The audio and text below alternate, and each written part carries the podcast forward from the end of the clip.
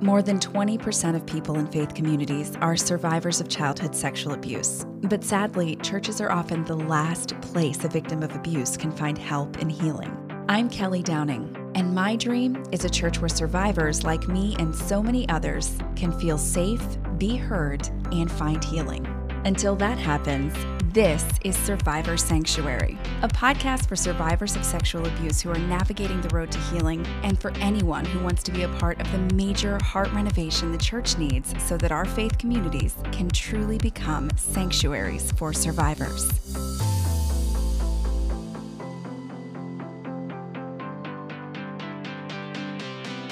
Welcome to another episode of Survivor Sanctuary, where we chat about surviving sexual abuse in the church. And I'm Kelly, your host. Thank you so much for joining me for another episode.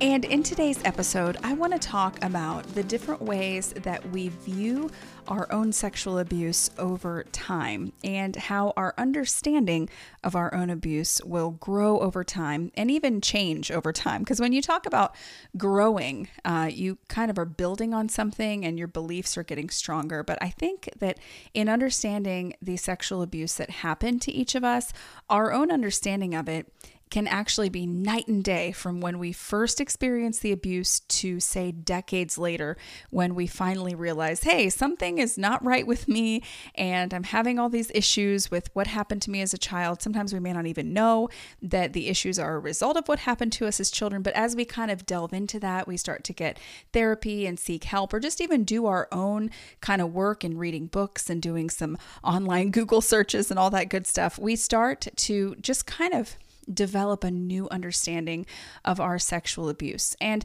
one of the reasons I think it's super important to talk about this is because you see a lot, especially in religious circles, of survivors being maybe not full on blamed for their own sexual abuse, but at least survivors being told that they were part of the problem and that they need to accept part of the blame. And we see that a lot, and maybe you've experienced that yourself. Thankfully, in my case, um, I didn't have anybody on the outside telling me that it was my fault that I was sexually abused. I mean, maybe some people thought some things. Um, you never know. But thankfully, no one ever told me, hey, Kelly, you need to repent for the part you played in your own abuse. But hear me when I say, and if you've experienced this, you know it better than anybody. This happens in religious communities, and it happens a lot more than we want to believe that it does. And this actually is something that I've been thinking about a lot since the last two episodes of Survivor Sanctuary when I chatted with Justin Woodbury of Sheltered But Not Protected. Um, because Justin actually told us in his episodes about how the church that he was in when he was abused blamed him for the sexual abuse. And basically, it was like, it's 50% your fault. You were a, a child. It's 50% your fault, and it's 50% the fault of the person who sexually abused you. Uh, but if you're saying it's 50 50 fault, I don't know how you could believe it was sexual abuse at all. And so, uh, following Justin's story and seeing some of the things that he posts on his page on Facebook, he's gotten comments from different people who heard about his story of abuse many years ago and are having a hard time kind of putting that version of abuse, I guess you could say, with the one now where Justin is very outspoken against sexual abuse in the church. And it's just one of the many, many examples that we have. And we've talked to a lot of sexual abuse survivors here on the podcast. Um, just one of many examples of the church and religious people putting the blame on survivors, or at least saying that they played a part. There are even um, materials for you know, biblical counseling of people who are sexually abused. And in those materials, it's basically demands to repent for your part in your own abuse for the sins that you committed. So even if you haven't experienced people from the outside telling you that it was your fault that you were sexually abused, I think that the vast majority of us as survivors of sexual abuse actually blame ourselves. So if you don't have somebody on the outside blaming you, you're definitely blaming yourself on the inside for many, many years. And that's why I say that our understanding of our own abuse is going to change over time. I'll give you an example from my own life. When I was six years old and I was sexually abused, I literally believed that it was my fault. Not only did I believe it was my fault, I believed that it was my idea. Now, as a six year old who did not have a sexual thought in her mind, I know now as an adult that I never would have thought up, oh, hey, we should participate in some sexual activity right now, adult person who I admire as a family member, basically.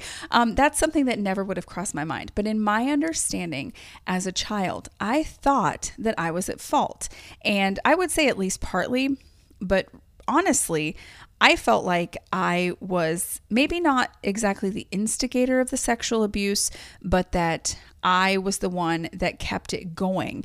And I I just remember always having this picture in my head of going up the stairs toward my room one of the times that I was sexually abused eh, hand in hand with my abuser. He had started sexually abusing me once again in our family's living room and then decided to move upstairs, probably for more privacy. And the picture that was always in my mind after that point was that I took him by the hand and was leading him upstairs. When now, as an adult, I know that that was not the reality. The reality was that I was being led up the stairs like a lamb to the slaughter, you know, by this person who wanted to use me for his own sexual appetites. And that understanding was not a part of my mind, it was not a part of my thought process for so many years. And I'm talking into adulthood, at least till I was 18 years old. I always had this awful feeling about the abuse, and it was that feeling of I've done something horrible. It was not something horrible has been done to me. So even if you've never had somebody tell you, hey, your sexual abuse is your own fault, I think that the vast majority of survivors of childhood sexual abuse, and I've never met one who wasn't this way, uh, the vast majority feel complicit in their own abuse. And so that's why I say that our understanding of abuse is going to change over time because when we're younger and we're kind of right in that situation, you know, it's so close to us that it's hard to see uh, what's actually happening. And then our brains aren't fully developed yet either. And so it's very easy to be manipulated by abusers. And I think that when it comes to sexual abuse and, and people who are child predators and, and pedophiles, I think that there is so much skill at trapping people and making their victims believe that it was their idea. I really think that if in just like psychopaths in general or sociopaths, people who are predators, they're very skilled people. It's how they get away with what they do for so long. And this skill of grooming and mind gaming is very successful at making a victim believe that their own abuse was their idea or at least was their fault. And it's so annoying when it's such a complex thing and there's so much psychology and stuff that you kind of have to understand about abusers and about predators and so many people in religious circles do not understand it. And because Justin posted this online on his Facebook page, I feel okay with talking about this. It wasn't something that was private, but he recently posted some comments that he received years ago when he first started speaking out and he first started Sheltered But Not Protected. And it was from an old college buddy, I think. And this guy was basically um, leaving comments on his blog and explaining all of the reasons that he couldn't consider Justin to be a victim. And first of all, um, this guy was a pastor, he might still be a pastor, but at the time that he was making these comments, he was a pastor and is telling Justin, like, hey, I just can't ever think of you as a victim, and I'm never going to, because when you first told me about your abuse, you told a very different story. And I just have to like deeply roll my eyes, but also fervently pray that this man never, ever, ever tries to counsel or help a person who's been sexually abused. And if it weren't so infuriating, it would almost be laughable that this pastor is basing his opinions of Justin's victimhood on what Justin told him when he was a college student, very, very shortly after the abuse ended. The first problem with this is that when someone has just come out of an abusive situation, when someone has just been sexually abused and gotten away from their abuser, their thoughts and opinions about that abuse are going to be so much different than they are years later, years down the road, when they've had a chance to actually learn about what happened to them and to begin the healing process as well again, going back to my own story, it took me until I was in my 30s to fully acknowledge that what happened to me was sexual abuse. And I was abused when I was six years old. So, three decades later, just about, I was still struggling with the idea that, you know, this wasn't your fault. And yeah, I think that in theory, I knew that it was true at this point, although as a teenager, I didn't. You, you know, like years, nine years, 10 years removed from my abuse, I still, when people said, oh, sexual abuse isn't your fault, you know, if they said it, if I watched shows that talked about it or episodes of Oprah, as really happened in my story, I would say, yeah, I know what you're saying here, but if you really knew my story, you would think differently. And I've had survivors of abuse tell me the same thing as well. I, I get it, you know, it's not your fault because you're a kid, but if you really knew my story, like part of this is my fault. And it happens so often, and people believe it so often. But let me tell you, you, it is almost always in the beginning of someone's abuse, or at least, even if it's a long time after the abuse, it's before anybody has ever gotten very specific help and counseling for the abuse that they went through, that they believe this lie that you are somehow culpable for your own abuse, that you are somehow complicit in what happened to you. So I was shocked when I'm reading these comments. I was actually very angry, and everything I wanted to write I knew would get me put in Facebook jail. So I had to really edit my response to this post of Justin's.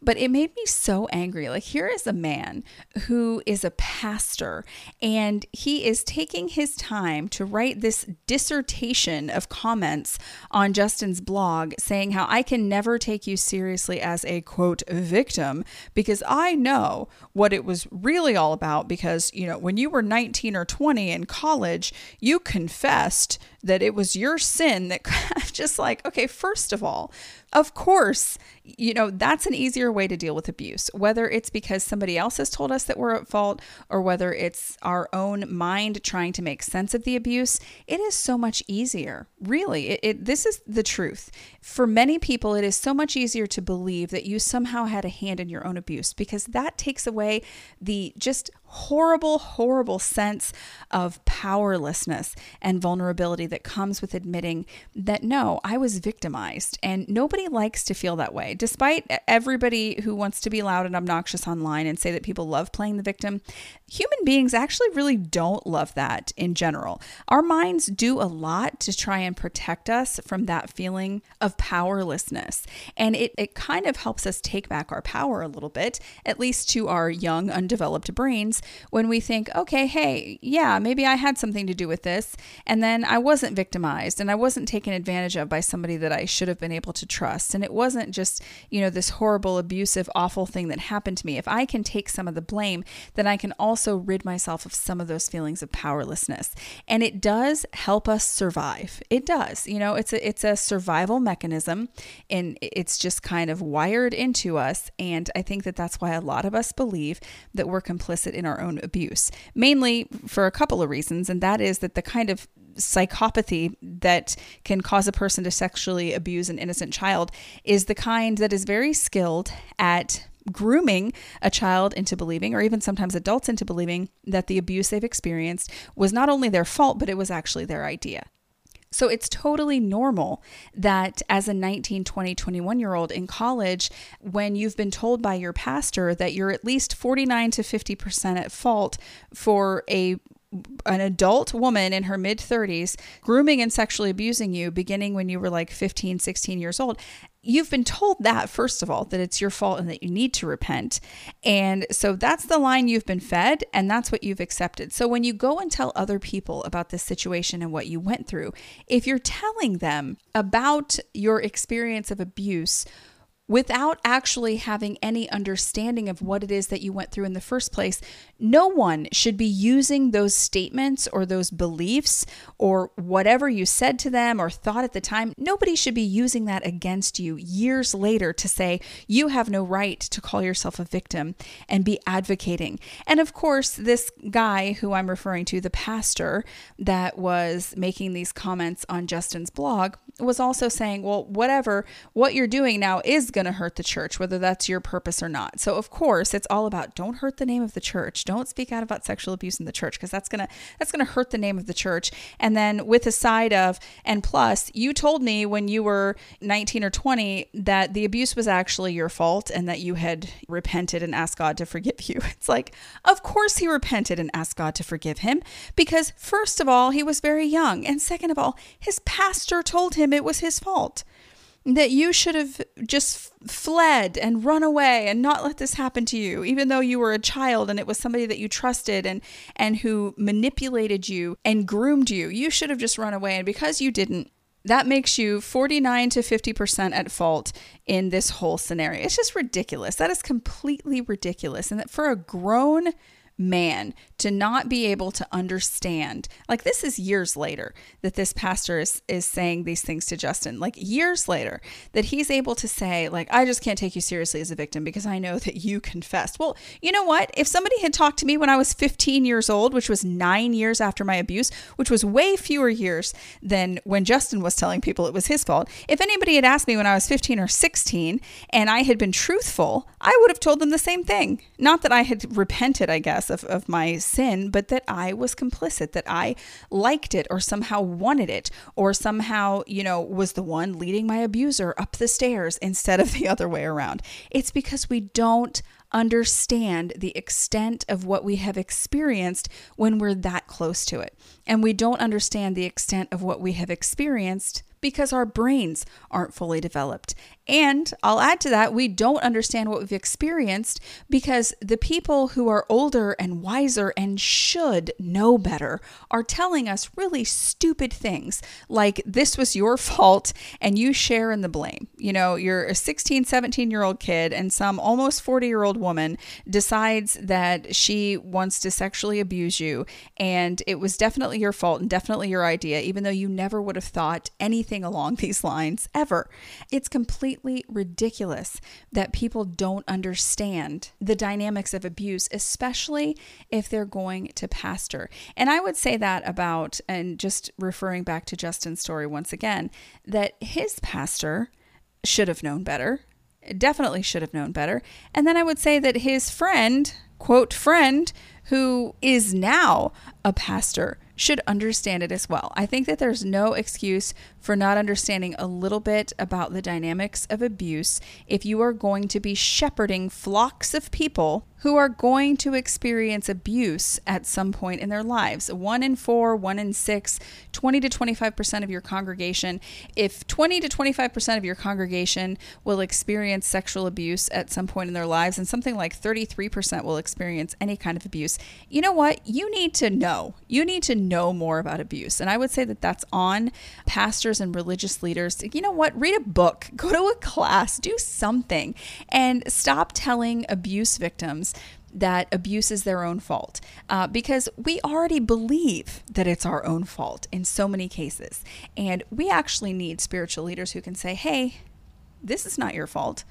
You did not cause this. The person who groomed you and molested you or sexually assaulted you when you were a teenager, like that was on them you know, they decided to do this because they are wicked people who want to prey on those more vulnerable than them to satisfy some sick need or desire in themselves. And that's not on you. That's the kind of religious leader that we need in our lives as survivors of sexual abuse. But what we're seeing instead is so many religious leaders buying into this total BS that sexual abuse is the fault of the victim.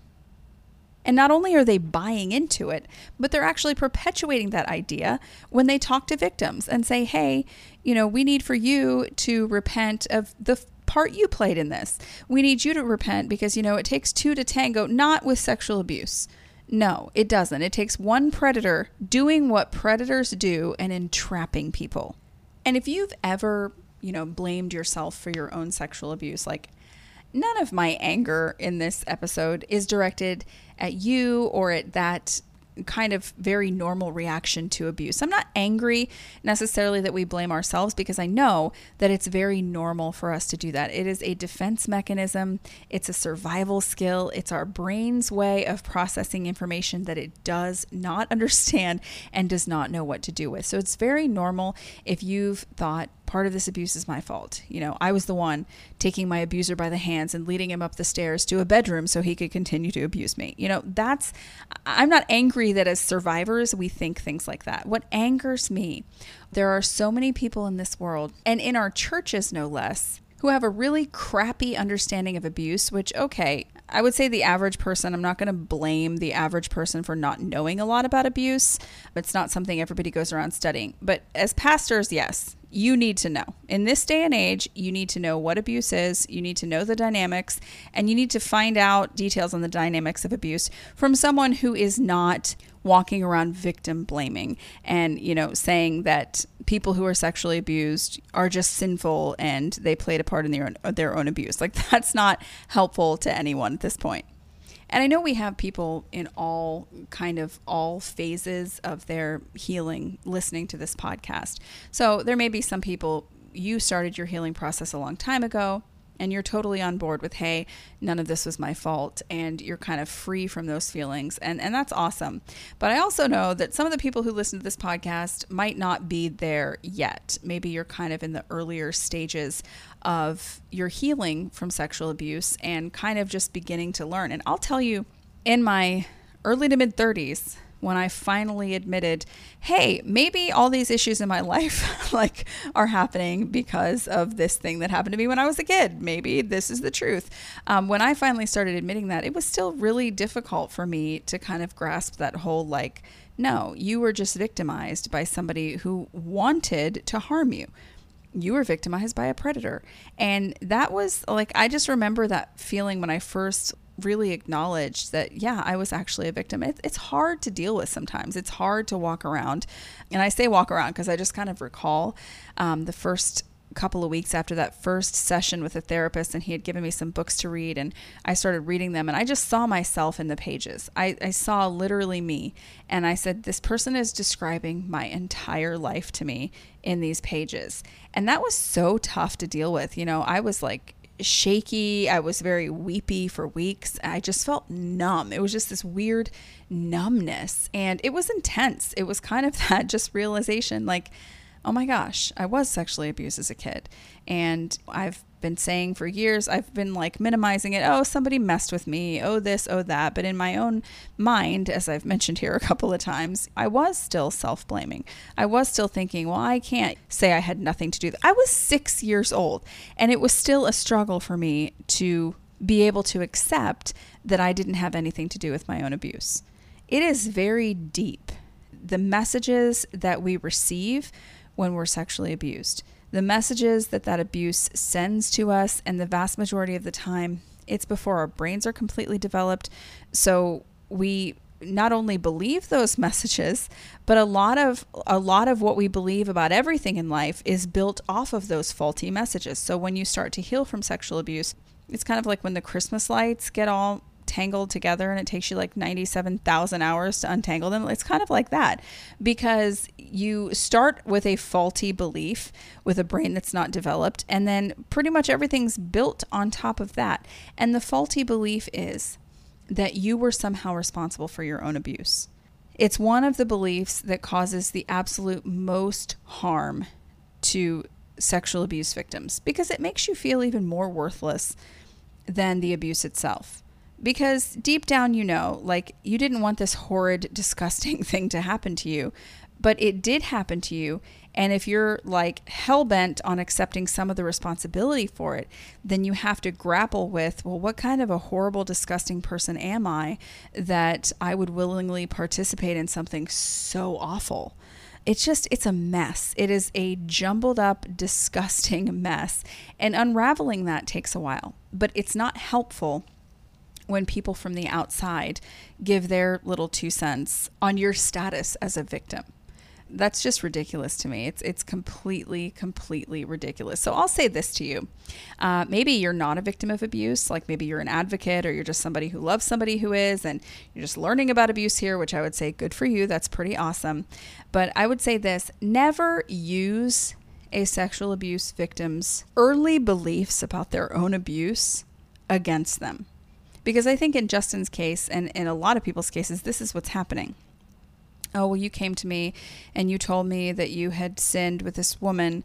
And regardless of the fact that you'd known her since you were a small child and she had been grooming you since you were 13 years old and did horrible things that no adult should ever do, but you told me that, you know, back in the day that you had repented for your part in this. So I just can't believe you're a victim. Give me a freaking break. Never hold an abuse victim's faulty beliefs from before they started the healing process against them. Because we all believe, all of us believe at some point in our abuse that it was our fault. And I think that when you look at, like, oh, a teenage boy being abused because of a lot of people's creepy views on how men should view sexual activity. Like you should just be grateful to get it from whoever you can get it from.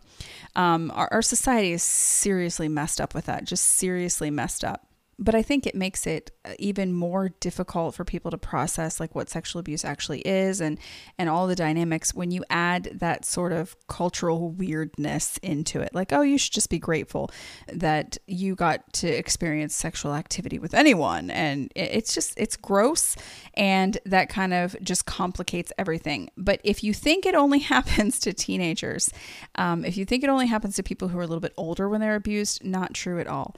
There are mothers who have rejected their own children after their children were abused because they believe that the child had something to do with it. Oh, you enticed your father into doing this to you, or, you know, you should have done this or you should have done that. And the blame is put on this small child's shoulders for quote, their part, unquote, in their own abuse. It's just disgusting, but it, it's not something that's only happening with teenagers. It's something that happens with children as well. And if people don't come outright and blame kids for getting themselves abused, then they definitely pile on the guilt for kids being upset about the fact that they were abused and children not being able to just forgive their perpetrator. Oh, give Uncle Johnny a hug and let bygones be bygones and then go to the same church service with him and have no problem with it. Maybe you're not blaming those kids for their own abuse, but you are kind of blaming them for the fact that they can't just get over it and move on and let the perpetrator back into the fold and stop causing problems for him. It's just ridiculous. And, and the church has this so backward, so backward. I, I do want to acknowledge yes, there are some people in ministry who have actually learned something about abuse. They've studied some about abuse. And man, I am so encouraged every time I hear stories about anybody who says, hey, you were abused. Um, I was recently reading an article about Naghmeh Abedini, if you remember uh, the story, and I, I don't have time to get into the whole thing, but uh, her husband was a prisoner in Iran, and Franklin Graham worked really hard to try and get him freed. And in the process of Naghmeh trying to help her husband be freed, she confided in a pastor at a church that her husband had been physically abusing her for their entire marriage, kicking her, hitting her, strangling her, like awful stuff. And I was just shocked when I read that it was a pastor that actually told her, Naghmeh, you were being abused. You're be- that's abuse. Like that's not you know just some little thing that happened. That's that's an abusive marriage. And so i think that that was pretty awesome. I think this pastor actually had some experience in psychology or in counseling but he told her that. And how amazing would it be if way way way more pastors got on board with this and were educated enough to be able to tell somebody this was not your fault this is abuse. That's what this is. Hey, Justin, this woman who was more than twice your age and a trusted family friend was not having a relationship with you. She was abusing you. You were groomed and you were abused. Hey, let's get you some help. Let's get you a counselor. Let's see how they can help you work through this. Instead of the whole like, hey, it's 50% your fault, 49 to 50%, and you should have just run away. And because you didn't just run away from your abuser, it's half your fault. It's just ridiculous. It's ridiculous.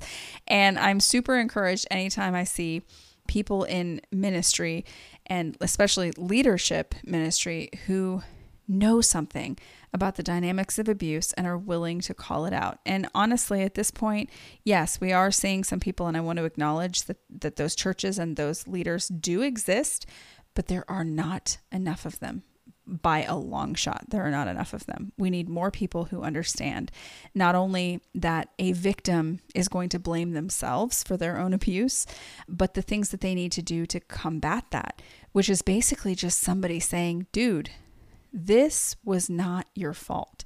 I know it's hard for you to understand. I know that maybe your brain is telling you you had something to do with this and that you were complicit. And I won't blame like Justin's college friends for not knowing at the time, but imagine if somebody had known and been like, dude, no, your pastor told you this was your fault and he was wrong. He was completely wrong. This was not your fault. Imagine if we had people like that in the beginning, early parts of our story that can tell us what's up and can help us to feel like, okay, maybe this wasn't something I did to myself. This wasn't something I deserved. This wasn't something I asked for. The world would be a way better place and people would heal so much faster if we had more of those people because it's the secondary abuse that causes so much of what we go through. And it's the secondary abuse of people saying things like this pastor that Justin knows, telling him he could never take him seriously as a victim because he had repented for his part in his sexual abuse. Like, just completely ridiculous, completely ridiculous. And as long as we're dealing with stuff like that, uh, focusing on healing from sexual abuse is going to be very hard because what's happening is we're being re traumatized by these people who want to victim blame. And that re traumatization puts our healing on hold. And in fact, it doesn't even just put it on hold, it adds new layers that we have to work through and makes the healing process so much harder. So that's what I wanted to talk about today. Just know that your understanding of your own abuse is going to change over time. It's going to change. If you're right in the beginning of healing, maybe people are telling you it's not your fault, and you're like, okay, I hear what you're saying. I just can't internalize that message yet. My brain doesn't quite believe it. But years down the road, you're you're gonna understand a little bit more about why you felt the way you felt and why you, your experience was the way that it was. It's not like you find these perfect answers. I don't think any of us know the answer to why do evil people do horrible things to us when we don't deserve it. I don't think any of us are ever going to know the answer to that. Uh, not in this lifetime, but we do come to an understanding of our abuse in the sense that we know, hey, I was not at fault, not even partly. Um, this was a person preying on me and as we grow, that limited understanding of our own abuse is going to change. And we're going to become more confident in the fact that no, this abuse was never, ever, ever my fault. Um, they say hindsight is 2020, and that definitely applies in healing from sexual abuse. The farther away you get from that abuse, and the more that you learn, the more that those warped signals and those warped messages that our brain has believed are going to unravel and they're going to change and you're going to start believing new messages and you're going to start believing the truth about what has happened to you. Um, and that's what I've got for you today. As always, I would love to hear what you have to say on the Survivor Sanctuary Facebook group. You can join us there. Look up Survivor Sanctuary podcast and request to join and answer the multiple choice question. It's very simple. It asks what this podcast is about. And honestly, you really can't get this wrong if you listen to this podcast. And then I'll add you into the group and you can post and you can comment. You can ask for advice. You can give advice, whatever you want to do. Just support other survivors or receive support from them and I hope to see you on the Facebook page. I will catch you back here on another episode of Survivor Sanctuary. Thanks for joining me today. Thanks for listening to Survivor Sanctuary with me, Kelly Downing. If you found value in today's podcast, please leave us a review on iTunes. Not only will it put a big smile on my face, more importantly, your reviews will help make it easier for other survivors and survivor advocates to find this podcast. Also, make sure you subscribe to Survivor Sanctuary wherever you listen to podcasts so you never miss an episode. You can also join the conversation in our Survivor Sanctuary Facebook group. And for exclusive content, be sure to visit survivorsanctuary.com. Join me next time for another episode of Survivor Sanctuary. See you then.